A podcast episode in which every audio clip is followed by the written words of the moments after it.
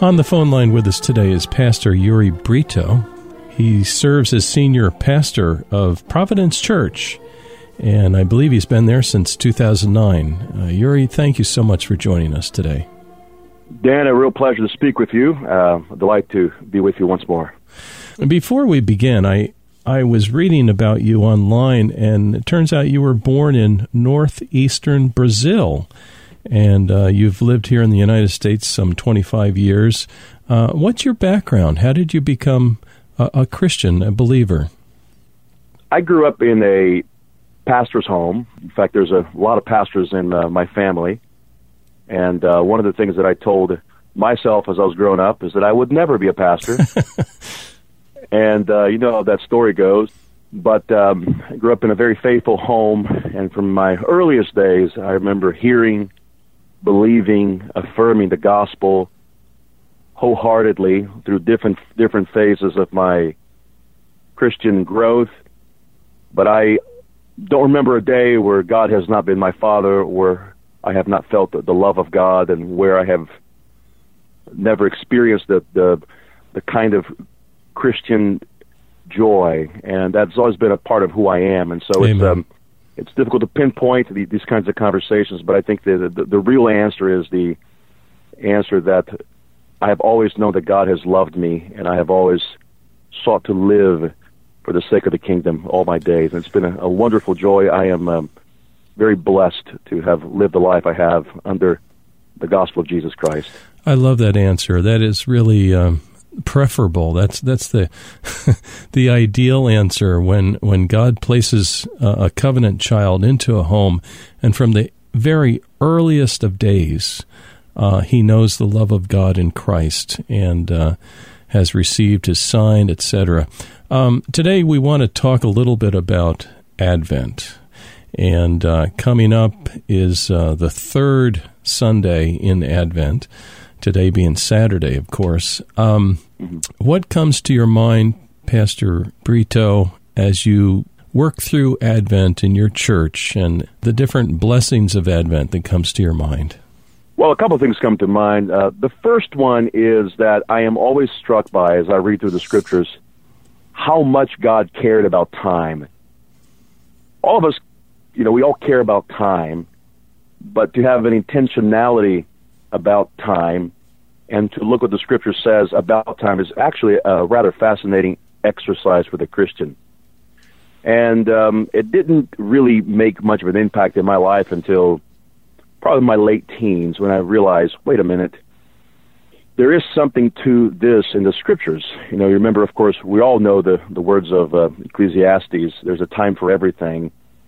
You know, there's a time for peace, for war, for embracing, holding back, for love, and for hate, and so on. But very rarely do we think about how does God want us to look at time in general.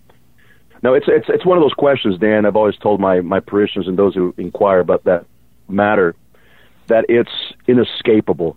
We all think about time, sometimes not intentionally, but we all think about time in some way, and we all have allegiance to time to how um, we are shaped chronologically. Here in America, no one um, no one would say, "Well, the Fourth of July plays no role in the way we think about time," because we we prepare ourselves with uh, hot dogs and hamburgers, and um, we don't stop once to think, "Oh, this is absurd." No, we just treat it as part of who we are as Americans, and always been, as we've spoken before, the church would take a primary place in shaping the time of society. So, how does a Christian think of time? And so, as I think about Advent, I think that the church also provides the world a view of time. And that time is shaped out rather clearly as we follow the paths that our Lord Jesus took from the days before his incarnation in human flesh, his enfleshment, to the days of his ascension to the right hand of the Father, and the days after that, as the church takes on this new work in uh, post Pentecost. And so that's the one thing that comes to mind is that we Christians need to give a, a greater emphasis on how God views time, and that if God is truly sovereign over all things, over our bodies, over nature, he must then be sovereign over time. And so Advent plays a fundamental role in how this is shaped in our view of time uh, throughout the year. Mm, that's a neat way to come about this. Um, churches sometimes have certain kinds of celebrations during Advent. Mm-hmm. Uh, possibly as right. simple as um, lighting a candle, you know, yeah. every every Sunday. Um, but what's brought forth is this uh, breaking in of time uh, by uh. our Savior, the Lord Jesus Christ. Is it easy to forget, even though we're in the midst of this season? Is it easy to forget the significance of our Savior Jesus coming? I mean, is it tempting, you know, that they just become words and then we just mouth these things and yet we don't fully appreciate the. I mean, this is like an explosion going off in history. This is huge. You're absolutely right. That's it's interesting. I like the way you phrase that because um, we one of the greatest threats I think to Christianity is uh, an idea and it's called Gnosticism. But in in general, in, in summary for for the listeners, it essentially means a tendency towards things that are ethereal or abstract. And so it's it's a very easy thing to say, oh yes, I I'll honor this day. Uh, Christmas comes along, and we'll have our festivities, our exchanging of gifts, and um, we don't understand precisely what all that entails. And in some ways, that's a a, a minor surrender to the spirit of Gnosticism. And what, what, the Christian needs to realize is that we are prone to forgetting, as the, the hymn writer says, we're, we're prone to wonder.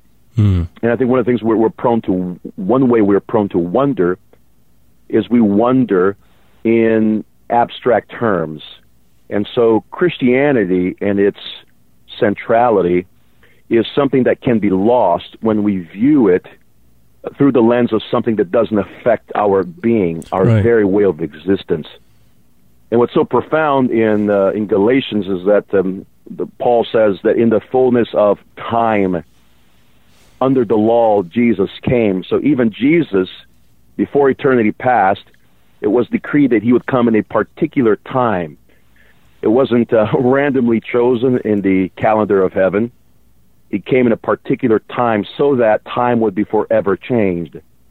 And so our tendency to forget needs to be infleshed. And that means that we need to do things in, in this season of the church that not only um, that reflects precisely what we're celebrating. And so if we are exchanging gifts during Christmas, for example, which we will in a few weeks, it's an exchanging of gifts that must have an intentional uh, aspect behind it. Mm. If we're merely exchanging gifts like every other family in America, uh, we lose our identity as Christians. But if we're exchanging gifts in the context of Jesus was a gift to us, therefore we give to one another, then it adds a layer of significance to that event. And so my desire is that the Christian church, individual families, would begin to incorporate traditions that give our children from their earliest days a better context to understand the hope of Christmas and then Christmas itself. So I think that's a, a few things to keep in mind. Mm, amen. In the last minute remaining, and you, you, you alluded to children. Um, we uh-huh. love children. God loves children. And as parents, how are we to view our children with respect to the kingdom of God? Yes, I think that's a, fundamental issue because I think it's one of the one of the festivities I think our children look forward to the most is obviously Christmas, and they should, you know, they should. I've always told people my favorite times of the year are Christmas and Easter, and these these are moments of wild celebration. We shouldn't be hesitant about it at all. We shouldn't be gnostic about it at all. And I think when we are engaged in this season of the church our children need to be engaged, and I think this also play a, a fundamental part. I think often we tend to uh, separate the season from children, and it's fundamental that we realize that Jesus, our Lord, came as an infant babe. Mm. Um, there's this great hymn that says, "This infant babe, so few days old, has come to rifle Satan's fold." Amen. I, I, I think so often about this here, and because our children are to be identified with the very spirit of this season. And so they are to sing, which is why Joy to the World is almost always our children's favorite Christmas carol. They are to sing, they are to be jubilant, they are to be incorporated, they are to be a part of it because Jesus came as an infant, and later on in his ministry, the infants and the nursing infants and the little children were precisely the ones they called to himself and identified with the kingdom of heaven. And so our children are, when somebody says, Where's the kingdom of heaven? we should look to the, the weakest in our midst, the little one, the nursing infant, and say, There he is, there she is. And to the little child who's singing Joy to the World, who can remember just a, a couple lines, there's the kingdom. And uh, that's, to me, not only our uh, the identifying uh, protagonists of, of the season, but also the ones to whom we should point to as examples of how the kingdom looks like. And so, what better season of the church uh, to exemplify that and to incorporate our children into than this um, Advent and uh, upcoming Christmas season. Amen. Beautiful summary. Today we've been talking with Pastor Uri Brito. He serves as senior pastor of Providence Church in Pensacola, Florida. Uri, if somebody wants to read one of your blogs, where can they go online? You can go to uh, uribrito.com. That's U R I B R I T O dot com, where I have a, a podcast and um, a host of uh, uh, daily articles on, on issues regarding Advent and Christmas. And so they can always check there. They'll find some new material, hopefully on a regular basis. Very good. Thank you for joining us today. Dan, my pleasure. The Lord bless you.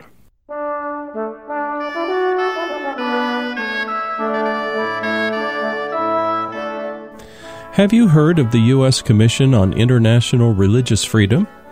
It's composed of volunteers, and the Commission has the charter of advancing the U.S. interest of religious freedom. Sounds like a good idea. Yet, this commission was the target of a Senate bill that sought to expand the Commissioner's charter into more of a policing mechanism of religious practice, in effect, to become a law enforcement watchdog agency. Is this a bureaucratic nightmare in the making?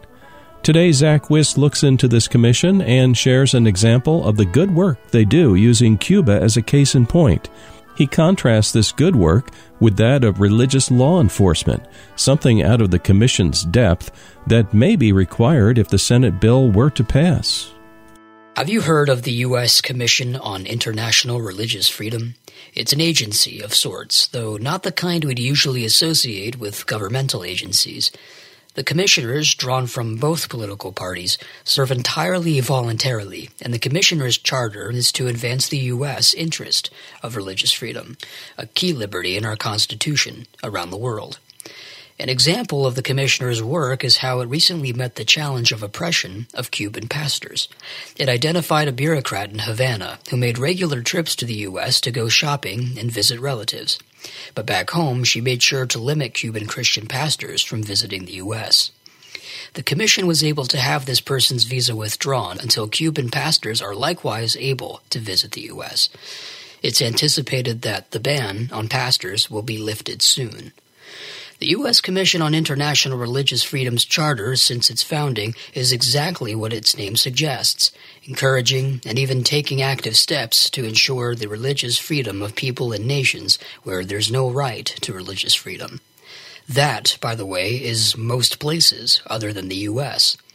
The U.S. Senate, however, wants to change this charter. Senators Rubio, Menendez, Gardner, Durbin, and Coons introduced a bill that expands the Commissioner's charter to monitor the abuse of religion to justify human rights violations.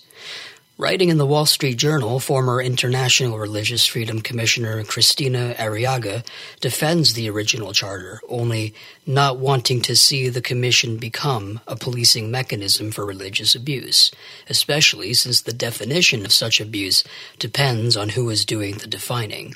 Would the commission have to discourage Hasidic separation of the genders at their religious services? Is circumcision abusive? What about a church that refuses to preside over the marriage of a homosexual couple? Is that abusive? What's more, expanding the charter in a way to turn the Commission's original mission into a policing mechanism of religious practice places on its shoulders, even if indirectly, a kind of religious law enforcement in nations where abusive religious practices need to be curtailed by local authorities, not a voluntary mission trying to advance religious freedom. Would the Commission be responsible for how Muslim women are treated in certain Islamic sects? Whether Roman Catholic clergy with a record of child abuse be swiftly brought to justice? Or whether parents who discipline their children by spanking them out of religious conviction be prosecuted? Commissioner Arriaga rightly anticipates a bureaucratic nightmare, not only because of the broad net the Commission would be expected to cast and bring up, then case by case have to individually examine and deliberate over, but because of the difficulty of categorically defining abuse across various cultures. We all know abuse when we see it.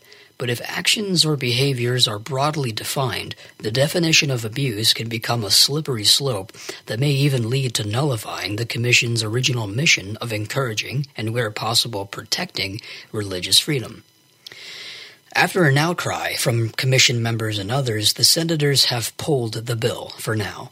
We know, most clearly from recent Supreme Court cases, that freedom of religion, though enshrined in our Constitution, does not sit well with many societal innovators. They view religious freedom as an unnecessary form of exception, processing in what they'd otherwise like to see as a homogeneously secular social order. The Senator's bill doesn't promote that directly, but it does distract a key organization whose charter is to protect religious freedom from doing its job by giving it something to do that it wasn't designed to take on, and by this, having it enter into political battles it wasn't designed to take on either. Religious freedom does have its advocates as well as its nemesis. President Trump's speech to the UN comes to mind, as does Mike Pompeo's recent gathering of pastors dedicated to the cause. Other alliances are also forming, including in other nations, and that's a good thing.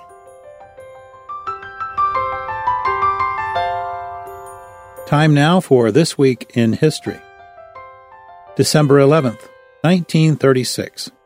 King for less than a year, Edward VIII abdicates. He is the first British monarch to do so. Having lost his heart to Baltimore socialite Wallis Simpson, he chooses love over his crown. As head of the Church of England, Edward could not marry a divorcee. Thus, his brother ascends to the throne as King George VI. December 12, 1901. The Morse code signal for the letter S travels by radio from Cornwall, England to Newfoundland, Canada. It is the first radio transmission to cross the Atlantic Ocean. Marconi, radio pioneer and physicist, is successful in proving to his detractors that radio waves are not limited by the curvature of the Earth. December 13, 1937. Nanking, the capital of China, falls to the imperial forces of Japan. Japanese General Iwane orders the city destroyed and what would become known as the Rape of Nanking begins. As many as 150,000 male civilians are brutally murdered and over 20,000 women and girls raped in the coming days. Following the end of the war, Iwane will be executed for war crimes. That was This Week in History, events as man recorded them, as God ordained them. That's our program for this week. Thanks for joining us. Holding All Things Together is a production of Redeemer Broadcasting, and the views expressed are those of the participants. If you'd like to contact us for any reason, we would love to hear from you. Our email address is ministry at redeemerbroadcasting.org. For Holding All Things Together, I'm Dan Elmendorf. And I'm Cal Carter. God willing, see you next week.